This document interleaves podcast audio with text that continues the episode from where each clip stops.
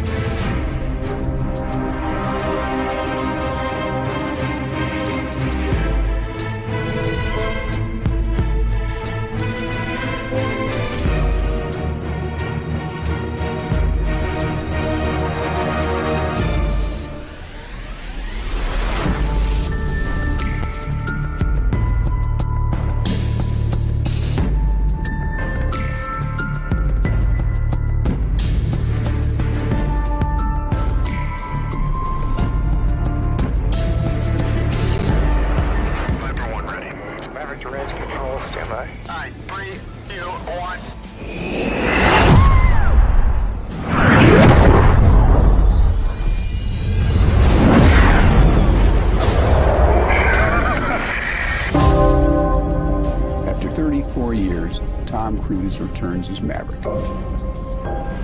This is a competition film about family, friendship, and sacrifice. It's a love letter to aviation. We're going to show you what it's really like to be a Top Gun pilot. You just can't create this kind of experience unless you shoot it live. In order for us to accomplish this, we have the greatest fighter pilots in the world working with us. We're working with a brand new camera system that allows us to put six IMAX quality cameras inside the cockpit with the actors. Verifying cameras are on. Check cameras on. There you go. It's amazing what we see in the cockpit, what an audience is going to experience.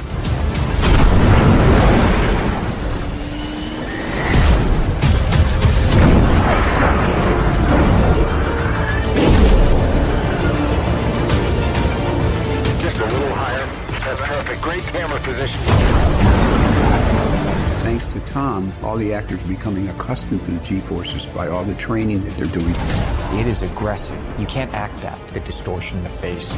They're pulling seven and a half HEs. That's 1,600 pounds of force. I am so proud of them and what they've done. And it is heavy duty. Oh, okay.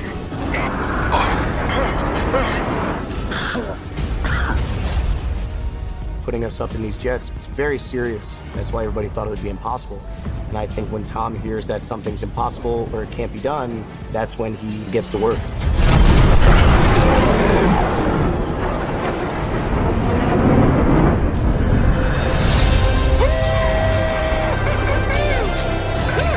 It'll work out. That's what talking about. Flying one of these fighter jets is an absolute thrill ride. We want to make sure that the audience has the same experience.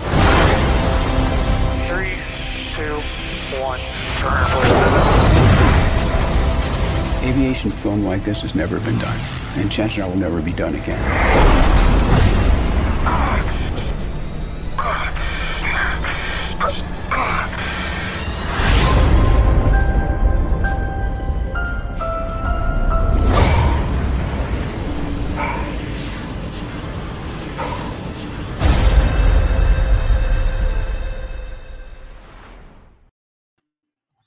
Sean ustedes bienvenidos a este programa especial de Paramount Home Entertainment Latinoamérica. Yo soy Charlie del Río de Cinemanet. Estamos transmitiendo en vivo para Paramount Video, Top Gun MX, Filmsteria y Cinemanet.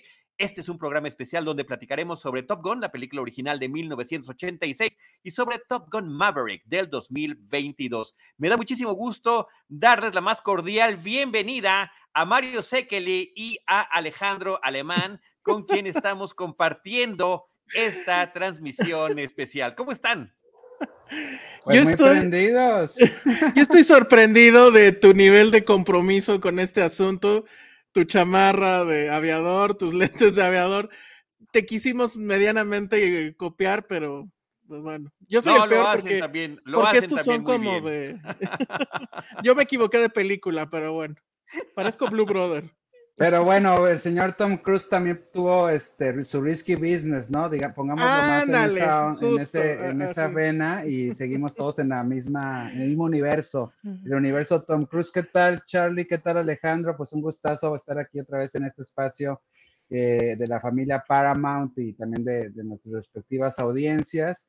Y este, y pues sí, siempre será buena ocasión para hablar del buen cine y también, ¿por qué no decirlo? El buen cine también pasa por el el que se quedó en el 84, como bien decías tú, Charlie, con el original de Top Gun, que pues bueno, cuando lo fuimos a ver, los que vivíamos en esa época, que creo nosotros tres sí estábamos ahí, por eso estamos así muy cool con nuestras gafas. Este es un programa de viejitos para jóvenes.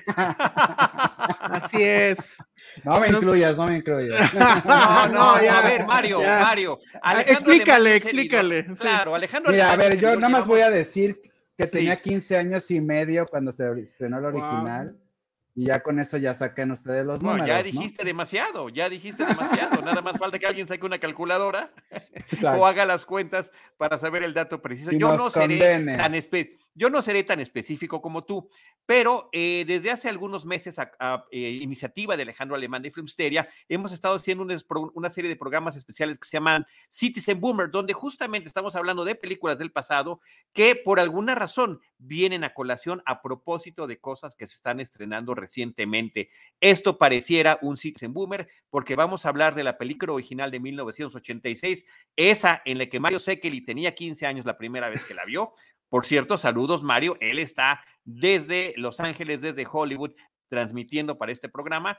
Un servidor y Alejandro Alemán estamos aquí en la Ciudad de México desde Filmsteria y desde Cinemanet. Y aprovecho yo para quitarme estos lentes y bajarme del avión, porque si no, no voy a poder, los estoy viendo en oscuro. Sí, yo voy a demostrar Vamos a hacer lo mismo todos. Porque me voy a poner los, los, los que sí sirven. ah, ya los veo. Ahora, otra vez, ¿qué tal, Charlie? ¿Qué tal, Alejandro? Mira. Ya, e, e, eres ya boomer este, honorario. ¿eh? Lo siento por supuesto, mucho. Por su... Oye, pero bienvenido te, vamos a invitar al siguiente de boomer. Sí, aquí que nuestra frase es cine que le gustaba a tus papás y a los papás de tus papás. Entonces, creo que queda perfecto. Porque además esta es una película muy de papás también, ¿no? Bueno, fíjate que lo, lo dirás de Chía, eh, Alejandro, pero yo esta la recuerdo con mucho cariño, la original, la de cuando tenía 15 años, eh, porque la fui a ver con mi papá. Recuerdo yo que, eh, no sé por qué tenía un viaje precisamente a la Ciudad de México, yo vivía en Monterrey, y antes de llevarme a la estación de, de, camión, porque ya cuando ya eres adolescente ya te dicen tus papás, no te vamos a pagar el avión, tomas el autobús y te vas. Y, este, y me llevó antes de que con las maletas en la cajuela fuimos a ver al Cinema del Valle, que ya desapareció este querido cine, donde vi Goonies, donde vi Superman, donde vi Tiburón 2. Este, bueno, pues fuimos a ver Top Gun. Y, este, y recuerdo que fue una, me acercó mucho a mi papá esta película. Eh, eh, a pesar que estábamos hablando de aviones supersónicos de la era moderna, eh, sí traía el saborcito de las películas de guerra, la Segunda Guerra Mundial, sí trae esta onda de testosterona entre hombres, que creo que es algo de lo que podemos platicar mucho el día de hoy, esta relación que se da entre hombres en las trincheras, y que en esta nueva película, porque obviamente todo, es, todo el, el foco está en Top Gun Maverick, que ya está en plataformas digitales desde ya, ahorita para rentarse o comprarse. Bueno, pues este es el asunto también de cómo las nuevas generaciones de hombres y ya obviamente sumado a las mujeres abrazan esta esta manera de ser, ¿no? Y, la masculinidad también evoluciona también con el paso de los años. Así es de que, bueno, padrísimo poder platicar con ustedes y, bueno, también decir, esta es una película de nuevas generaciones y de cineastas que piensan en el futuro y qué mejor que Tom Cruise que produce y que le dio la vuelta a los viejitos y a los no viejitos en estos aviones, ¿no? Sí, nos dio la vuelta a todos, porque, el... o sea, bueno, ahorita vamos a ver las fotos y el hombre sigue igual. Ese es el único. Ajá, que, que, se ve igual. Pero bueno. Es impresionante. Sí, pero es, un este fenómeno, efectivamente, creo que como cinéfilo sumamente interesante. Esta es, se convierte en una franquicia que está trascendiendo generaciones. Efectivamente, el día de hoy nos trae a esta mesa, a esta charla, a esta plática, a esta forma de compartir con quienes nos están acompañando, pues lo que decía Mario, que la película ya está actualmente, ya fue estrenada en cine hace algunos meses, ya está en este momento en descarga digital y a través de diferentes plataformas que están aquí abajo en nuestra pantalla. Se puede ver, se puede rentar, se puede eh, eh, también comprar, junto con inclusive materiales adicionales. Entonces, lo que vamos a mencionarlos también. Claro, pero lo que queremos hacer nosotros es hacer este recorrido, como lo hacemos también en Boomer, Ale, sobre lo que era la película original, de qué manera era tan representativa de su época, esta masculinidad que estaba mencionando Mario, que también surge por ahí un término que es muy apropiado en esta, en esta charla, que es el bromance, ¿no? Cuando es eh, so- eh, son las hermandades, pero como que hay un coqueteo con el romance, ¿no? De por ahí hasta se mencionan las palabras homoeróticas a la hora de platicar de una, de una película como Top Gun, y donde este homoerotismo no necesariamente tiene que ser en cosas evidentemente sexuales, no, se puede dar en una secuencia que de verdad es brillantemente fotografiada, en la que los personajes están jugando voleibol en la playa. Al ritmo de ¿Cierto o Kenny? Loggins. ¿eh? Con música de Kenny Loggins. Ale.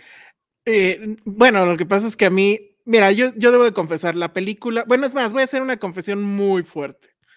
Yo pude haberla visto cuando se estrenó, no recuerdo cuántos años tendría, por- pero porque no me acuerdo el año. Ah, recordemos mira, el año 86. Es que es el 86. machín, yo dije. Híjole, no, ahí te va, ya lo tengo. Tenía yo 10 años. Entonces, Ah, igual y todavía no, pero la verdad es que yo nunca la vi. O sea, la vi justo un día antes de que se estrenara Top Gun Maverick.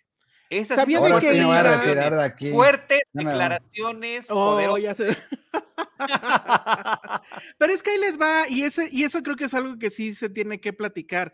O sea, un niño de 10 años, la neta es que a mí no me decía nada esa película, justo por este hipermas, la hipermasculinidad que manejaba, ¿no? Este, la estética que sí era mucho de video de, de MTV.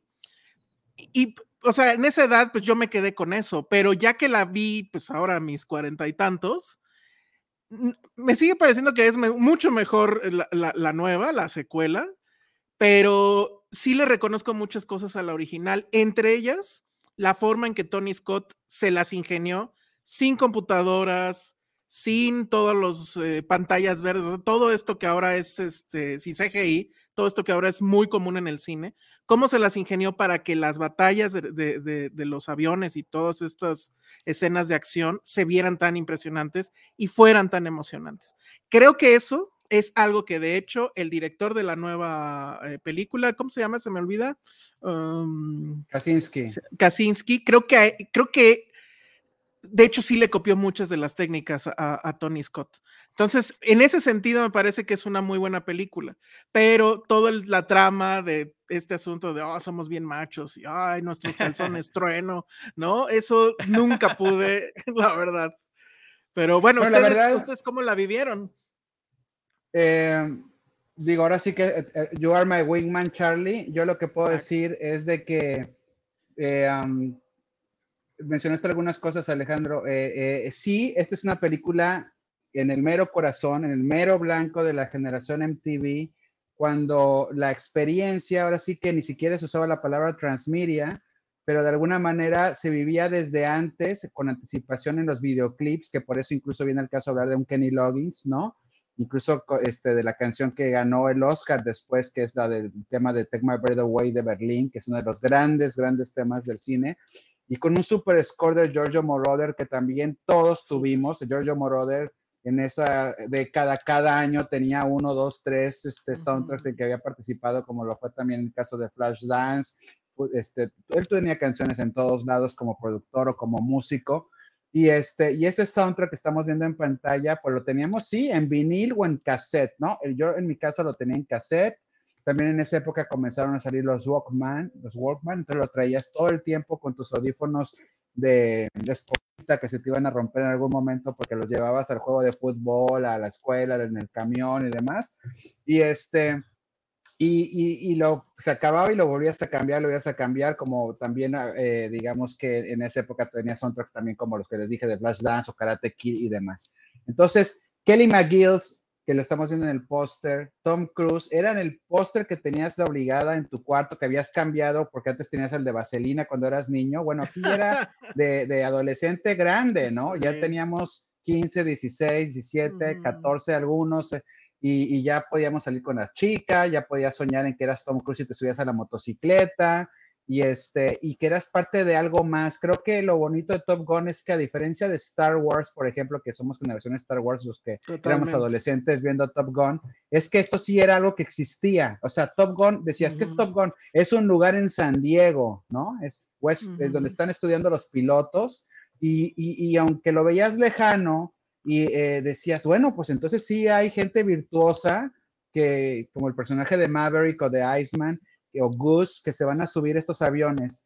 Y, y, a través de ellos, pues en una situación esta de melodramática, en donde sale incluso Meg Ryan, que también ella estaba tomando lugar con Viaje Insólito y después las comedias románticas que hizo, pues ella era la pareja de Gus. Gus lo habíamos visto en una película que me encanta y que nadie vio, pero lo veía yo en medianoche ahí en cuando nos, con nuestras antenas parabólicas que nos fusilábamos la señal de no sé qué parte del, del planeta.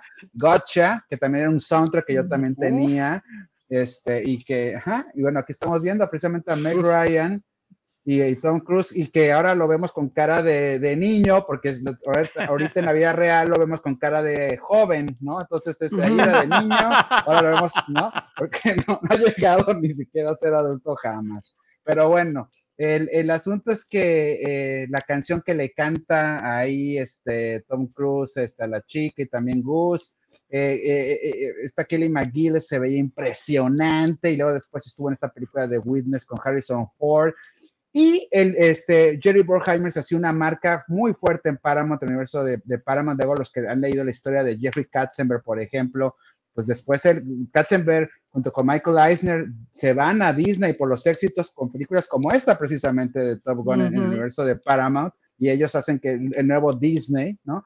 Y este y por otro lado, pues vemos una, una, una historia que de alguna manera es cómo se forja un hombre, ¿no? Porque eh, Maverick es el hijo de un militar que no se supo bien qué fue lo que pasó, él se siente abandonado, él se siente, ah, por otro lado, obligado a seguir con el legado, y, este, y él ahora que quiere hacer como un statement del apellido, de quién es él, pero también es un arrogante, ¿no? Que es un valor que también hay que decirlo como eso, un valor, hay, que, hay, hay una etapa en la vida donde se hay que decir, yo puedo y por qué no, dime que no, y si no, díselo al chicharito, ¿no? O sea, son, son, este, es parte de, de, de, de, ese momento de la edad del mundo que dices, why not? Y ahí, pues sí, claro, como dice Alejandro, ahí es de golpe en el pecho, es de pecho contra otro. ¿Y por qué? Porque se están probando entre ellos, es un asunto tribal de quién se va a poder subir al avión, que puede eh, atacar a más blancos en el sentido de targets, ¿no? Obviamente. Y, este, y las maniobras y todo. Objetivos. La, objetivos, para no quedar la palabra ahí. Eh, la edición, yo recuerdo un Oscar de, que vino años después de Top Gun que, que se estaba explicándole a la gente cómo se editaba el sonido, cuando existía todavía el Oscar de edición de sonido, y, pues, y ponían una, una escena completa de persecución de los aviones de Top Gun para que nada más escucharas el puro, el puro corte de audio es impresionante. Y estamos hablando de, de, de, los ochentas, era, era, impresionante cómo se corta. Entonces, es una película que va también a todo lo que es su técnica. Y Tony Scott, que ahorita tenemos que agregarle la palabra San Tony Scott, porque es uno de los también patrocinadores del cine moderno y también que con True Romance, por ejemplo, con el guion de Tarantino hizo cosas maravillosas y obviamente con este The Hunt of Red October, eh, eh, sí, The Hunt of Red October, ¿no? Este, también la hizo él y entonces él, es un gran, gran, este, Crimson Tide, perdón, quise decir, Crimson Tide es Tony Scott. Y, él, hizo cosas muy impresionantes. Ahora,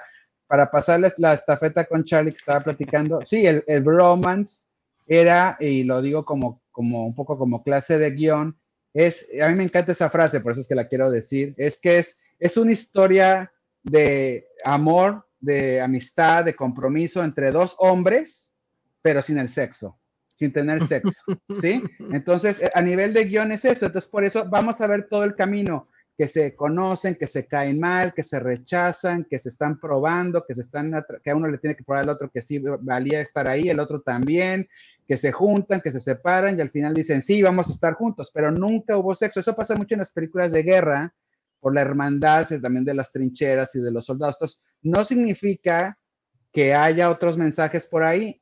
Eh, este, obviamente sabemos que obviamente sabemos que, que, sí se han hecho hasta, incluso hay una película que um, ahorita se me fue el nombre, es una película independiente que, que pues, escribió Tony Scott, digo, perdón, Quentin Tarantino, que también habla sobre estas relaciones. sí, o sea, eh, el tema es que, digo, no es, pero híjole, la tensión está ahí.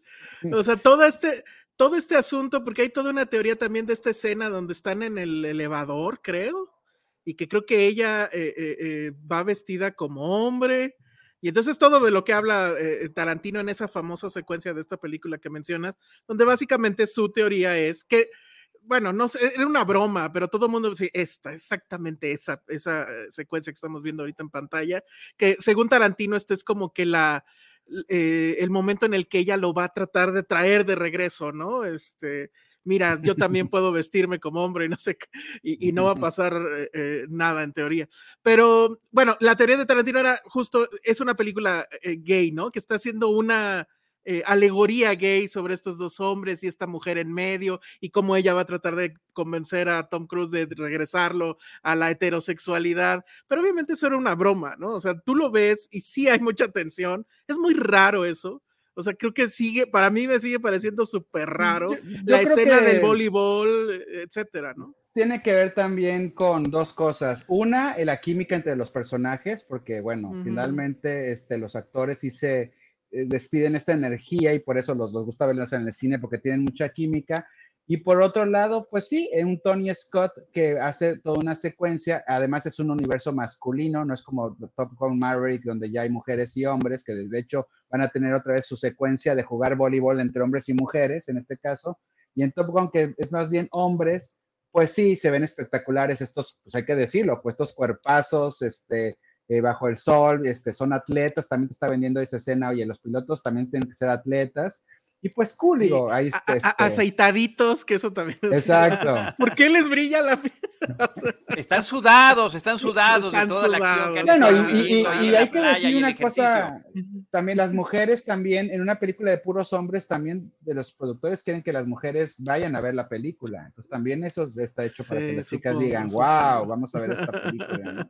Es lo que se conoce como eye candy y el dulce Exacto. para los ojos puede ser para cualquier persona independientemente de su sexo o de su preferencia. Oigan, mil cosas que comentar. A ver, me decías que era tu wingman y ya me perdiste con tantas referencias, porque creo que sí es muy importante en este caso para muchas de las personas que nos están escuchando y que nos están acompañando y que ya están virtiendo muchos comentarios aquí en nuestro chat y también para Alejandro Alemán porque nos hizo esta confesión tremebunda de que apenas en este 2022 vio por primera vez Top Gun Pasión y Gloria, que es como se llamó en México Ah, sí, originalmente cuando fue estrenada en el año, eh, en México en 1987. Eso es algo que quiero mencionar también. Aquí tengo la cartelera cinematográfica Bien, de bien, Jorge bien. Blanco y de Mara Luisa Amador, porque es importante ponernos en contexto, que es parte de lo que ha estado haciendo Mario y a lo que me quiero sumar. La película Top Gun en Estados Unidos se estrena en mayo, en el verano de 1986.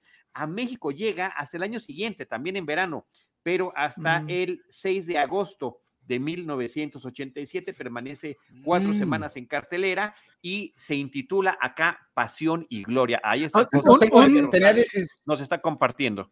Exacto, tenía tenía- 16 años yo. exacto. No, ya Yo- a, a punto de ser, a punto de ya poder votar. este, No, Mario. sí, ya, ya. Ya, tenía, ya ni tan chaval. Ya, tenía- chaval. estaba tan chavillo. ya tenía pelos en la colección. Pero Oye, imagínate, este, pero Ale, no, no, u- u- ubi- ubiquémonos. En ese año, quienes habían viajado a Estados Unidos, quienes habían Ah, estudiado claro. por allá, nos traían las historias de Top Gun. Y no solamente nos decían del hitazo que había significado, aquí lo que sí nos llegaba de manera más inmediata, como lo dijo Mario, era la música. Pero la película y las imágenes más bien nos las estaban platicando. Y también, y saben que hizo tanto impacto que hay un comercial de un refresco que imita la misma eh, eh, secuencia de acción que aparece, la misma acrobacia aérea. Entonces todo el mundo fascinado a la expectativa y ciertamente, a pesar de todo este bromance y de este homerotismo, como lo queramos calificar, está el tema de jóvenes como eh, Mario y un servidor ante la aspiración de la moto, del avión, de la conquista de la chica. La conquisto por simpático, la conquisto porque canto, la conquisto porque tengo un, un cuerpo muy poderoso. Quizá en mi caso, avión. ninguna de las anteriores, ninguna de las Todas anteriores, esas pero algo características tengo que las hacer. reunía yo. claro, claro, claro. Menos el no avión, reunía. la moto, la moto. Escucha, la Ale, moto. escucha, Ale, para que aprendas, porque te va a servir en tu vida personal. Eh, yo, no, yo no sumaba esas características, pero podía llevar a una chica a ver la película, donde podría ver todo allá. Mira nomás, que seguro Oigan, de ti mismo. Pero a ver, una pregunta. Ustedes que sí fueron a verla al cine. Está esta historia que de hecho se supone que sí es real, que en Estados Unidos, bueno, porque obviamente toda esta cinta sí tenía obviamente el patrocinio de las Fuerzas Armadas. Y era un poco pues un truco publicitario tal vez para llevar nuevos este, cadetes, ¿no? Gente que quisiera eh, eh, estar en, en- en la aviación. Y entonces afuera de los cines pusieron, pues supongo, sus stands de una este, al, al, al servicio militar o bueno, en este A la caso Fuerza que es Aérea. hasta la Fuerza Aérea. Y se supone que sí, efectivamente la cantidad de, de- de reclutas que hubo esos años eh, aumentó de una manera increíble. Y la pregunta es, ¿ustedes saliendo de ver la película querían ser este, pilotos de avión? Así como cuando salimos de ver Indiana Jones, todos quisimos ser arqueólogos. A ver. Pero es que esto se de- siente deja- más déjame contestar esa. Mario, déjame contestar esa. La respuesta inmediata es sí. O sea, salíamos de ver Karate Kid y queríamos aprender karate, salíamos de ver Rocky y queríamos salir al día siguiente a correr, salíamos de ver Top Gun y queríamos aprender a, a- a, este, a- a pilotear aviones. Pero afortunadamente, como dice el meme de la rana René, pero luego se nos olvida, ¿no? Luego se me pasa. O sea, no, no necesariamente llegábamos a esos extremos. Y lo que sí es cierto es que, bueno, lo que yo, yo, yo, siguiendo la historia de Top Gun, fue un poquito al revés. O sea, obviamente eh, tienes a un Jerry Bruckheimer que quiere hacer una película que se llama Top Gun, entonces se acerca al ejército y les dicen, esta es la oportunidad, para, porque si hacemos esta película, pues vamos a poder decir que ustedes son unos fregones, ábrenos las Ujú. puertas de, de- del Top Gun original y hagamos la película.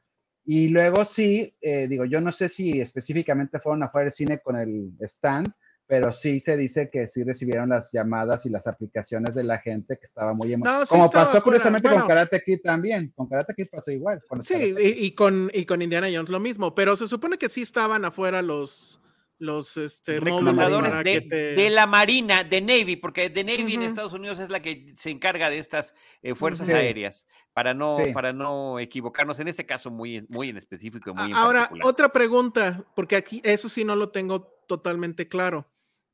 ¿Es esta la película donde Tom Cruise empieza a tener esta onda de, oye, qué padre es volar y qué padre es ponernos en peligro y qué padre? Porque tengo entendido que lo que sí pasó fue que lo suben al avión y él queda fascinado y dice, no, pues sí la quiero hacer, pero además voy a aprender a pilotear el avión y creo que sí aprendió a pilotear ese, eh, uno de los aviones, no, no recuerdo Yo exactamente lo que cuál escuché es. que volvió el Ujú. estómago cuando, o sea, que yo no me acuerdo dónde vi esa anécdota de que el- un piloto de los de, a dijo, ay, viene este chico, este chico, porque Mm. todavía no estaba tan así reconocido Tom Cruise, este, eh, viene este chico de Hollywood, yo, yo les voy a enseñar que es en verdad piloto, o sea, esto está de veras, no es el make believe, ¿no? Y entonces lo suben y le empiezan a hacer las piruetas y acaba vomitando Tom Cruise, ¿no? Porque, pero pues algo le gustó para que siguiera, claro, claro, claro. Sí, es lo sí, que hoy en día Tom Cruise hace con la demás gente.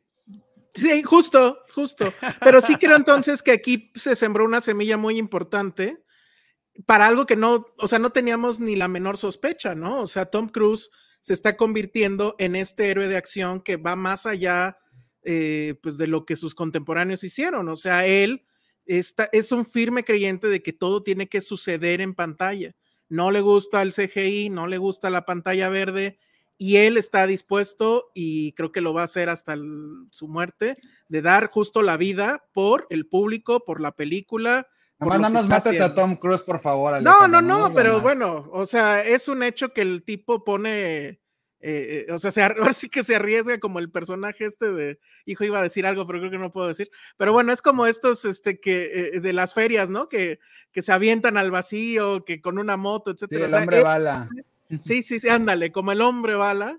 Y, y a mí me parece que eso es este fabuloso. Pero ve- ¿no? ve, fíjate ese fotograma que estamos viendo, eh, y hablando de que no es tecnología digital, y esa es la magia de Tony Scott como director y el fotógrafo, ¿no? O sea, que están ahí, eh, eh, obviamente están en Q, le están echando una llamada al piloto y le dicen, tú tienes que despegar en este momento, y tú, Tom Cruise, en este momento con la moto, y yo, cámara, en otro vehículo al lado, vamos a estar para que se vean empatados los dos, y luego tú todavía, Tom Cruise, vas a voltear a ver el avioncito sin matarte ahí en la moto, ¿no? Entonces, ese, ese tipo de cosas es, es la magia de la, de la película original, que te das cuenta que, que- que está siempre todo en, al borde, eh, inmediato, con, con adrenalina, con las máquinas, qué padre manejar las máquinas, qué padre que tú como persona puedas pilotear todos estos bólidos. Pues eso era la fantasía, fantasía entre comillas, porque bueno, es fantasía para el 99.9% de la humanidad que nunca nos vamos a subir a uno de esos aviones, pero hay gente que sí se sube a pilotear. Que no nos vamos a subir ni queremos. Es que, bueno, yo, yo vomito al primer acelerón, ¿eh? yo, yo, no aguanto ni las tacitas, imagínate. hablando de semillas que se estaban forjando en ese momento, creo que uno muy, muy importante es también la de la trayectoria de Tom Cruise y el tipo de personajes que ha hecho en pantalla. Y nada más para eh, subrayarlo, porque de las personas que nos están acompañando están mencionando lo mucho que les gusta la nueva película de Maverick. Vamos a llegar a ella, por supuesto, pero ciertamente me parece que es imprescindible que sí mencionemos todos esos atributos que le podemos encontrar a este tipo de eh, películas que finalmente tienen una repercusión en la forma en la que se están realizando las otras. Lo que quería mencionar en el caso de la trayectoria de Tom Cruise es que ciertamente esta es de esas películas que empieza a cimentar ese tipo de personaje que era el mejor en cualquiera de las actividades que estaba representando. En este caso es un piloto y va a ser el mejor de los pilotos. En su película siguiente, The Color of Money, es un jugador de billar y se convertirá también en el mejor. En su una de sus películas eh, previas, eh, también tenía que ver con que eh, era un, chavo que le encantaba el fútbol americano, con Leah Thompson, por cierto, All the Right Moves se llama la película, eh, un par de películas antes de esa, de fútbol americano en la, en la, prepa, y, este, y pues tiene que ver qué va a pasar con la universidad. Y bueno, también mencionar que antes de Top Gun hizo Legend, que dirige Ridley Scott, el hermano de Tony Scott. Y Tony Scott, efectivamente, entre las películas que mencionaste, yo nada más quisiera sumar Mario de Hunger, El Ansia, la película que hizo con Catherine Deneuve y David Bowie, que me parece que es una cosa espectacular. También hemos platicado en Citizen Boomer sobre lo que tiene que ver con diferentes perspectivas de lo que se da del cine de vampiros, que en la década de los 80, por cierto, era eh, muy, muy... Em, diverso y muy interesante la forma en la que se estaba abordando. Entonces son muchos tipos de elementos y, la fotografía que tanto Ridley Scott como Tony Scott tenían impecable, impecable en todas sus cintas. Iba a decir que Jeffrey Lane Campbell es el fotógrafo de Top Gun porque hemos estado hablando mucho de la fotografía, hay que decir el nombre de quien la hizo, que llegó después a trabajar con Tony Scott en Beverly Hills Cop 2, Revenge, True Romance, clásico de clásicos, y también trabajó con John Woo en Misión Imposible 2, o sea, ahí repitió con Tom Cruise, Wind Talkers, Hostage y Paycheck. Así es de que estamos hablando también de, de, algo que, y aquí es importante, es Sí, algo, algo no escucho bien, no escucho bien a Mario, se, te cortó un poquito tienes, el audio, Mario. Tienes como que un falso contacto ahí en algo, en el micrófono, supongo. Ya, ya estás bien, ya estás bien otra ¿Ya se oye mejor? Ya estás bien. Ah, bueno, lo que estaba yo diciendo es que esta alineación de calidad que hay en la original del 86 se busca repetir o buscar los modernos que van a tomar el lugar en, el, en la del 2022. Bueno, que se, de hecho se firmó hace dos años o tres. Sí. Sí, pero eh, creo que de, otra cosa que quiero rescatar de lo que estaba mencionando Mario es el tema sobre las em, cuestiones físicas que se realizaban eh, con, sin efectos digitales. Y que eso es algo que está rescatando la nueva película de Top Gun Maverick, que me parece que es muy interesante el traer esta eh, sensación de realismo al cine que se nos de la cual se nos ha privado con el exceso en el que han incurrido las películas con los efectos especiales creados por computadora. Totalmente. Totalmente, pero e, es que es una, o sea, bueno, si, si, si ustedes les hubieran dicho 2000 y algo, este, oigan, van a hacer la nueva de Top Gun, etcétera. Digo, ustedes fueron muy fans de la primera. Yo la verdad diría, híjole, ¿por qué? no. O sea, porque te imaginas que va a ser algo pues muy derivativo de la primera, con todos los vicios y probablemente las virtudes, pero no sabemos. Y la verdad es que creo que sí estamos ante un animal completamente diferente. O sea, sí es Top Gun, pero sí Tom Cruise o, y bueno, y los guionistas, y etcétera, ahorita habría que ver el nombre del guionista, no me acuerdo, pero el chiste es que la llevan a otro lado y, el mensaje es otro completamente. Incluso hasta creo en Maverick se burlan un poco de la Top Gun original, justo de las cosas de las que más eh, se, hacía mofa, ¿no? Como el asunto de tenemos que volver a hacer la escena del, del voleibol, ¿no? O en este caso es fútbol de playa o lo que sea la hipersexualidad o la hipermasculinidad más bien la tienen que bajar de tono.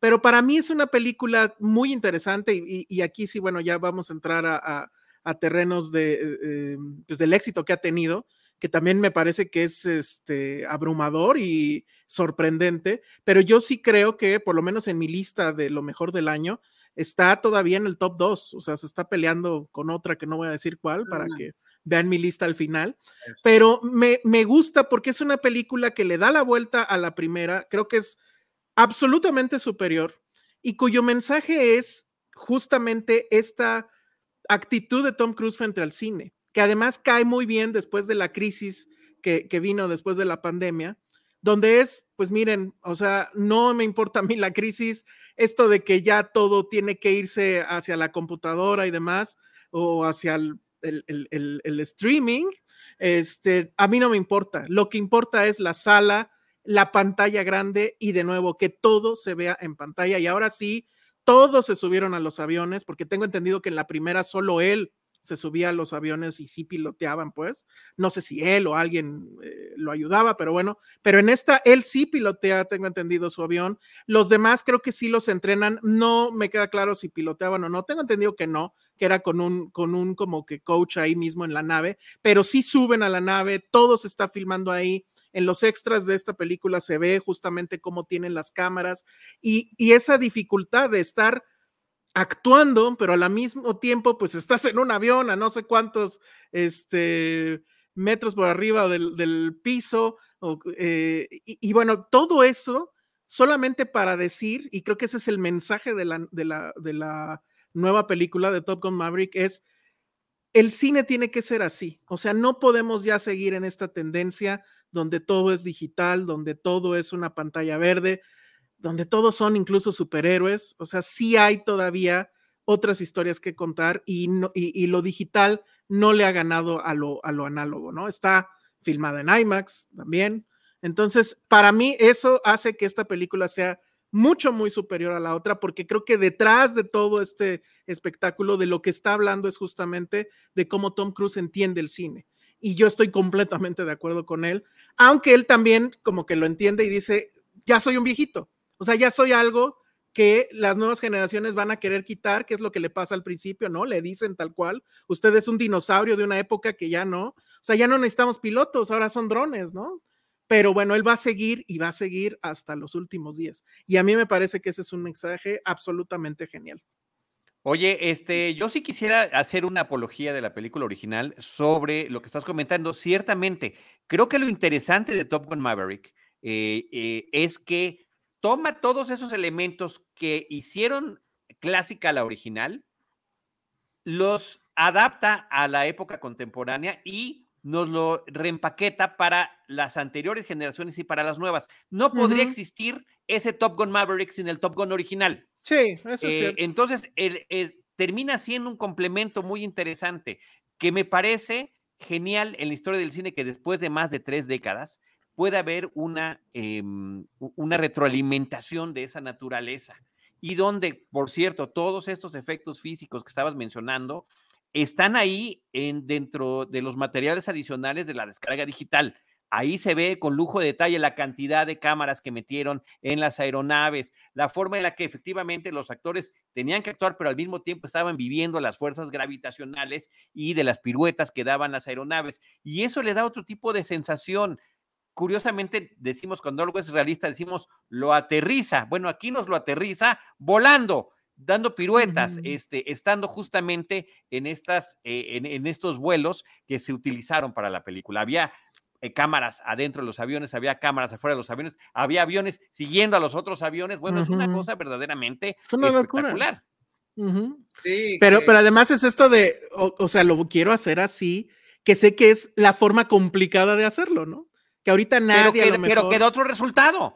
Que, es un resultado que el público termina recibiendo muy bien y que puede que no te lo expliques, pero dices, esto se siente creíble. ese es el punto. Y esto con eso se siente creíble.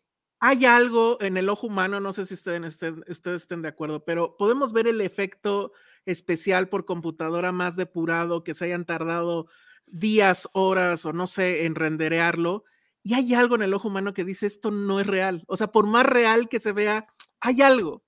Y aquí, no pues, pesa, no, ¿sabes? Es eso, inclusive que, que, es algo de, de, otro tipo de películas de acción que cuando hacen la secuencia con coches de verdad, pues se siente, porque no se logra recrear lo que la misma física y la fuerza de la gravedad crean. Y aquí justamente el tema de las fuerzas de la gravedad es, es, es increíble. Mario. Yo quisiera agregar, eh, yo, yo más que pensar en lo digital o no lo digital, porque creo que cada proyecto tiene sus propios retos y también cada, hay, hay momentos en que pues, también están las herramientas digitales que se tienen que usar eh, y que en esta película también se usaron, créeme, lo han de haber borrado muchas cosas, mucha gente que no había salido a cuadro lo borraron digitalmente también. Pero aquí el asunto es el espíritu de, alguien como Tom Cruise o como, su propio director, Joseph Kosinski, de darnos algo, o sea, los cineastas que más recordamos, y eso pasa desde Griffith, Orson Welles, Alfred Hitchcock, Walt Disney, Steven Spielberg, George Lucas, son gente, eh, incluso Iñárritu del Toro y Cuarón, porque, comparten mucho esos tres, darnos algo que no hemos visto antes. ¿Sí? Eso es, es un espíritu muy como de, de circo, ¿sí? De, te, vengan a ver a la, mujer barbona, ¿no? Nunca han visto una mujer barbona, aquí se los vamos a dar, ¿no? Entonces, esa, esa parte del cine regresando a sus raíces de, de espectáculo, y, y, ahí vamos a lo que dice Alejandro, ¿dónde vas a gozar más ese espectáculo? Pues en la pantalla más grande que puedas, y por eso la película se quedó guardadita más de un año hasta que pasara la pandemia, porque el dueño del circo, porque hay que decirlo, Tom Cruise es de los pocos actores, productores que le pueden decir a un estudio, oye, espérame tantito porque la película se tiene que gozar en el cine y, sin que le digan, oye, es que ya no surge sacarla porque pues no, no. Y ese es el poder que también tienes de Superstar Tom Cruise. Y obviamente Paramount, hay que decirlo también, fue inteligente para decir, pues es cierto, no estamos dando un disparo contra el, en el pie porque esto se va a disfrutar más en el cine. Y mira lo que pasó, tiene una película más taquillera del año y de por Exacto. Venir, ¿no? Sí, eso, eso la verdad es que, y no es porque ellos este, nos hayan invitado a hacer este programa, pero en la, en la pandemia se jugaron muchas cartas, ¿no? Y hubo otros que sí se lo jugaron en, en, en, en ir por el internet, pues, y que las películas se estrenaran de inmediato. Y la verdad es que Paramount aguantó, aguantó, aguantó, y bueno, y junto con Tom Cruise, y la apuesta les pagó con todo, ¿no? O sea, ahorita nos estaban preguntando ahí en los, en los este, comentarios si se va a llevar todos los premios técnicos, pues yo esperaría, ¿no?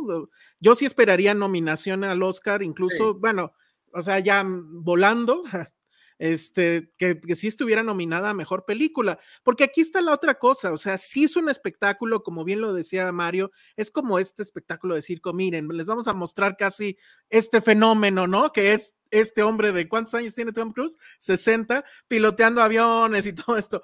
Pero la película está muy bien hecha, hay mucho cine en la película. No es una cosa comercial 100%, no es una cosa palomera de un fin de semana.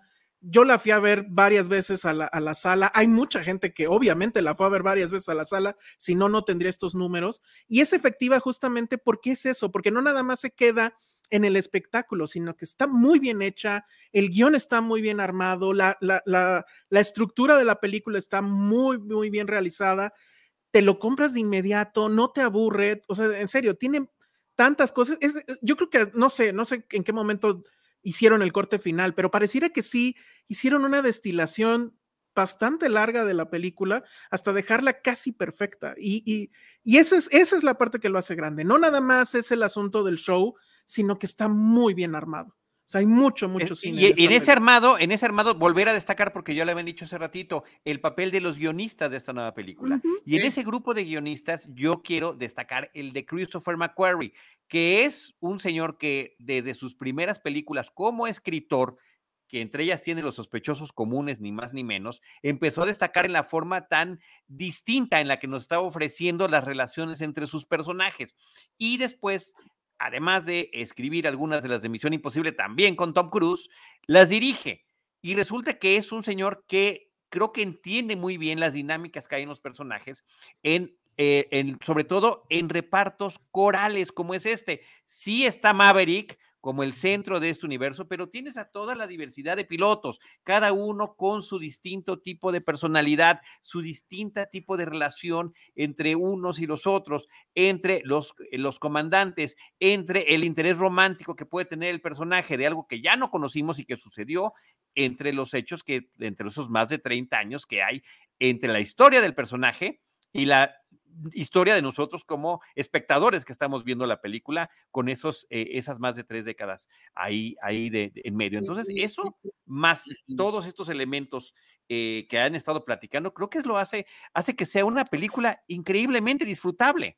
Y yo agrego una cosa más, que eso viene ya desde hace rato de, la filmografía eh, de Tom Cruise, pero que está también presente aquí y obviamente con Maguire, y es Tom Cruise a mí me parece que es la reencarnación tal cual de Harold Lloyd o, de Buster Keaton.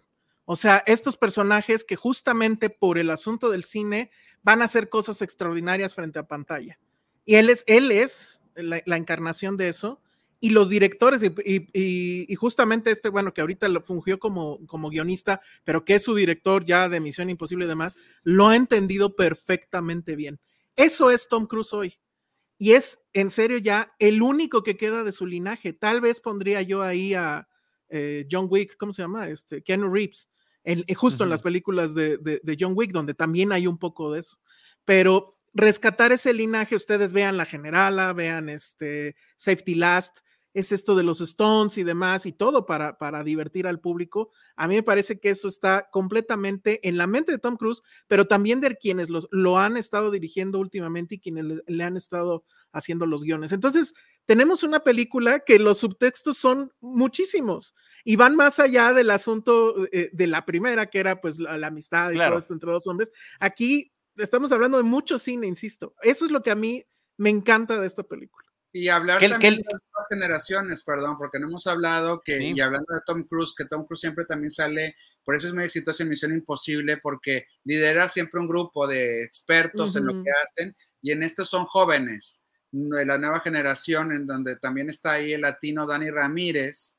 Este, a mí me gusta mucho que hay como también de diferentes procedencias, el género masculino, femenino, además y, no, yo no lo vi burdo, yo no lo vi forzado, yo sí lo vi como, aquí está lo mejor de lo mejor que viene de diferentes lugares. Y, este, y yo tuve la posibilidad eh, un año y medio antes de que estrenara la película, porque se quedó enlatada por la pandemia, de entrevistar a Dani Ramírez y me dijo algo que se me quedó muy grabado. Decía que el primer día de filmación, Tom Cruise los puso en fila junto a Miles Teller, que bueno, él, sí ya, ya es más veterano, y les dijo, ustedes no solamente están aquí porque fueron los mejores para sus papeles aquí en, Tom, Gun Maverick, sino porque son el futuro de Hollywood.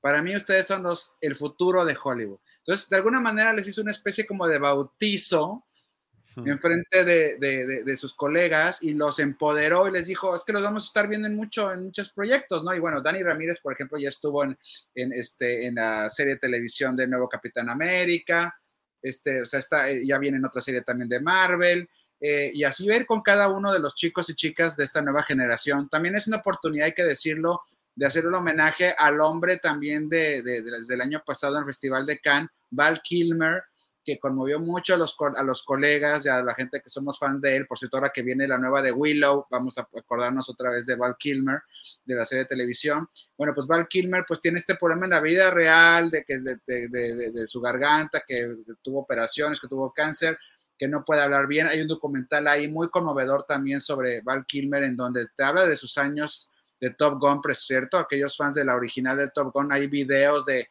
de cómo ellos se juntaban y también hacían esta bandita como este, que ha haber dado miedo a los que no estaban parte de esa bandita, ¿verdad? Porque todos eran, eran este, chavos que no tenían nada que hacer más que hacerse estrellas en Hollywood y tenían ahí mismo a Tom Cruise enfrente eh, como, como colega y seguramente entre ellos se han de echar mucha carrilla y, y, entonces esa escena que sucede, ya lo podemos decir porque ya, ya pasó la, la corrida en el cine, eh, esa escena de reencuentro que tienen eh, Iceman y Maverick, pues es memorable, ¿no? Es totalmente memorable por, por este eh, asunto generacional y porque sabemos que Val Kilmer está ahí también con, con, problemas de salud y aún así está también, trae, ahora él, el que era el chico malo de la, original, ahora él es el que trae la carga moral y el que le está dando el espaldarazo a su colega, que le dice, pues sí, o sea, somos, estamos, eh, del mismo palo, del mismo árbol, y yo, y yo sé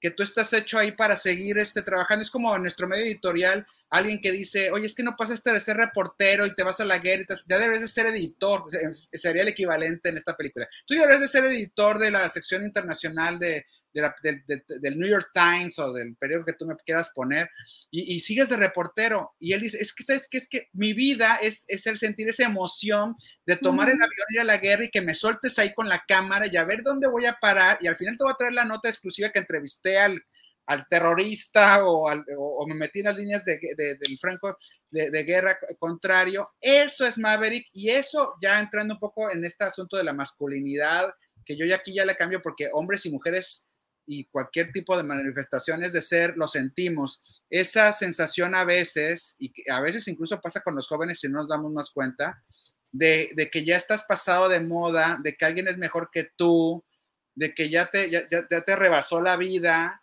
de que ya llegó alguien con una novedad, porque también por eso te digo, le puede pasar un universitario que era el famoso un año, el siguiente año ya no lo es porque alguien llegó con otra cosa más novedosa y tú, oye, espérate, yo también era, pues no, o sea, tú debes de creer en ti mismo, Tú debes decir qué es lo, eh, quién eres tú y los amigos se van a quedar contigo, la gente que te va a apoyar va a estar ahí.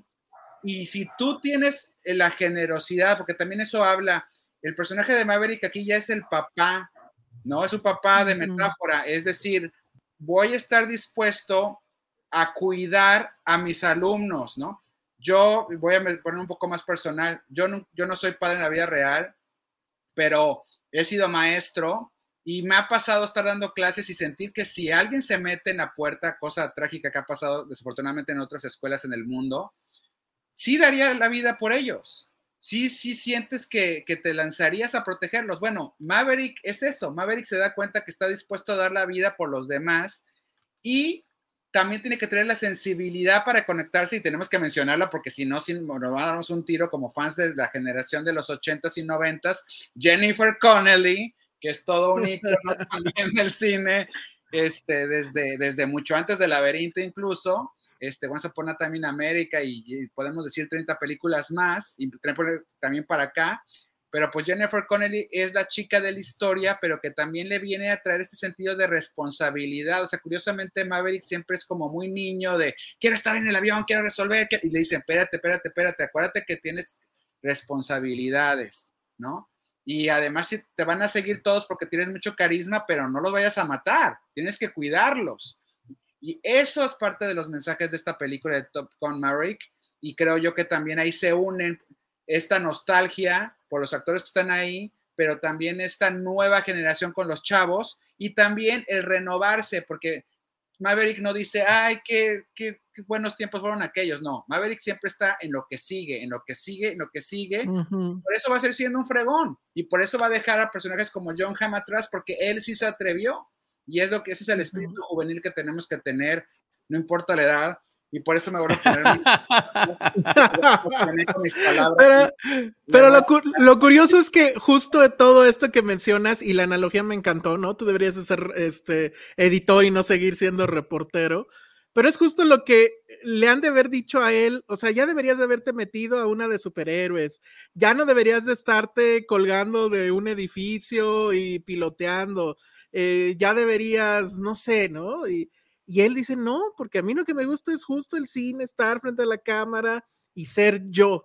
Y eso es, por eso les digo que esta película además sí es como un statement, es un acto de resistencia, y así la, así la definí yo, es un acto de resistencia a una forma de entender la vida, de entender el cine y de entender el espectáculo. Y en ese sentido, excelentemente bien dicho, y en ese sentido, regreso a la, a la escena con Val Kilmer que estaba mencionando Mario, porque esa escena trasciende la realidad fuera de la pantalla y la realidad de los personajes. Está ataca a todos los niveles y creo que esa es una escena que te puede conmover hasta las lágrimas. Voy a rescatar un par de comentarios rápidamente antes de despedirnos. Dice Kiman Haishelal, es irónico que uno no necesita ver la 1 para ver la 2. Yo vi la 2 y luego la 1, que no está mal verla de esa manera. Pero claro, creo que ese es un gran triunfo también de estos guionistas que dijeron, si la conoces, perfecto. Si no la conoces, también no, no te vas a perder de nada. Y si ves una en desorden o no, también vas a disfrutar ambas. Creo que eso no es fácil decirlo de muchas otras películas. Entonces, eso es algo que creo que vale muchísimo la pena destacar de esta nueva película de Top Gun Maverick, que justamente está en esa famosa descarga digital que estamos mencionando y que tiene todos estos eh, pues atributos que nosotros como cinéfilos, como fans de ver el cine, de disfrutarlo, de dejarnos llevar por estas historias, estamos descubriendo y que nos encanta también hacer esta conexión histórica con la película original, que es de lo que ha tratado el día de hoy. Creo que hay mil cosas más que quisiéramos estar platicando. El tiempo nos está comiendo. Ah, eh, este Mario, ¿algún comentario final, Ale? Sí, mira, quiero repasar rápido el índice de los features que están. Eh, me parece a ver. en la plataforma de la mancenita está nada más ahí, pero averigüen si las demás también.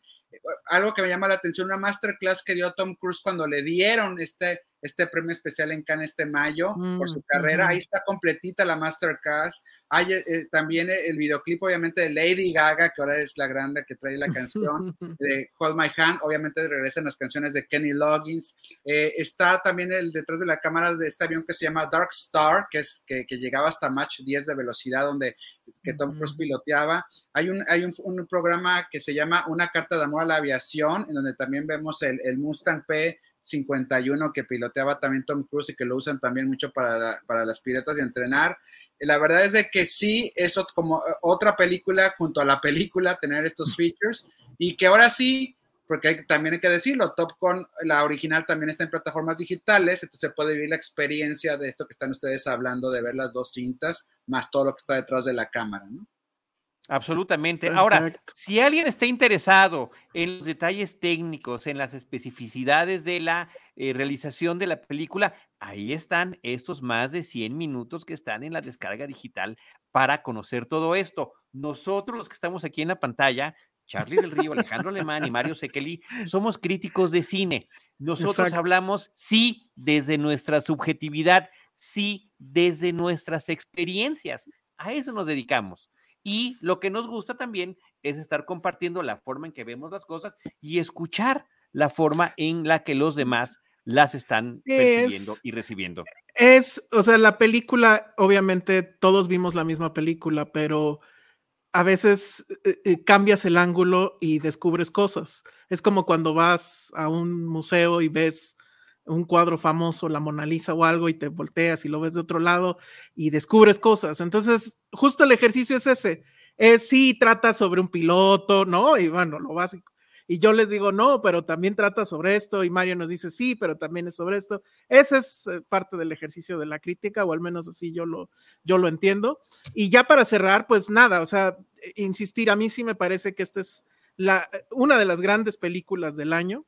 Eh, la crítica todavía la tengo en mi, en, mi Twitter, es el primer tweet, el fijado, es la crítica a esta película, porque la verdad es que a mí, yo no me esperaba esto a mí me sorprendió absolutamente y no creo que nadie hubiera esperado que fuera tan buena. Incluso yo también dije, bueno, pero esto va a resonar o no va a resonar en nuevas generaciones o nada más vamos a ir los cuarentones a verla y pues bueno, qué sorpresa. Y en serio, eh, creo que sí le da un aliento al cine en general y al cine como industria. Es no, no, no está acabado. La pandemia pegó fuerte, hubo salas que se cerraron, pero yo creo que la experiencia de, del cine, de verlo en pantalla grande, pues va a seguir. Y, la experiencia de recrearlo eh, y, de que lo guardemos como si fuera un asunto de, pues no sé, como un recuerdo justamente de esa experiencia, pues también se puede hacer justo con, con las, eh, con las descargas digitales, en este caso la compra digital de, de la película. Pero es, es una gran película en pantalla grande y en pantalla chica. O sea, es, tiene ese, ese, ese valor, ¿no? Y es también una película familiar, ¿no? Decías, sí. convocó a la gente, mis papás que tienen ahorita 79 años, fue la primera película que fueron a ver después de la pandemia, como también mi sobrina de 18 y la de 21 fueron a verla, y sus papás que tienen 40 años. Así es que sí es una película familiar. Se hace poco cine familiar, hay que decirlo también Ah, eh, también qué bueno que esto sea un ejemplo para aquellos productores que vengan en el futuro y digan, mira, el Top Gun era familiar y le fue muy bien en taquilla. Y bueno, nada más ampliar un dato que estaba diciendo hace rato, son 110 minutos adicionales de los detrás de las cámaras. y en Cinepolis Click y en Apple TV Plus eh, perdón, Apple TV, se llama el sistema, perdón, Apple TV, este, es donde pueden comprar o rentar y hacer estas descargas de la película de Top Gun Maverick, así como también de la original. Es que ahí está ahí para coleccionar.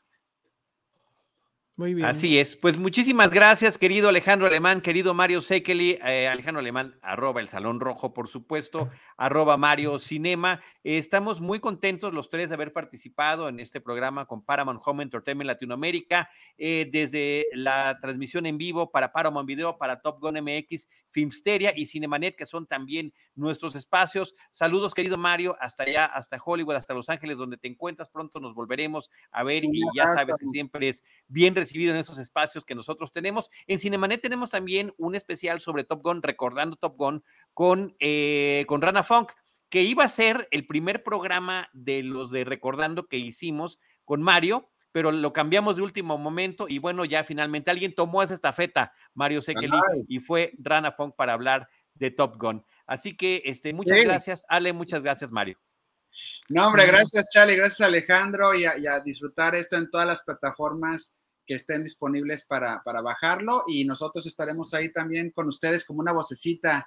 que Alejandro y Charlie, el chiste es que cuando acaben de ver la película la platiquen, la mastiquen, no se quede nomás en, eh, sino, ¿qué me dice a mí esta película? Y Tom Cruise nos dice mucho con, con esta serie. Un abrazo. Pónganse sus lentes para despedirnos. Gracias Sí. a la producción Siento, de Jaime siento que deberíamos, Rosales. siento que este deberíamos de cantar la de Take My Breath Away. Ya Para salir muy bien. no llegamos al bromance. Mejor nos vamos con la salida oficial de nuestro productor. Qué. Muchas No- gracias. No están en la Danger Zone. Bye.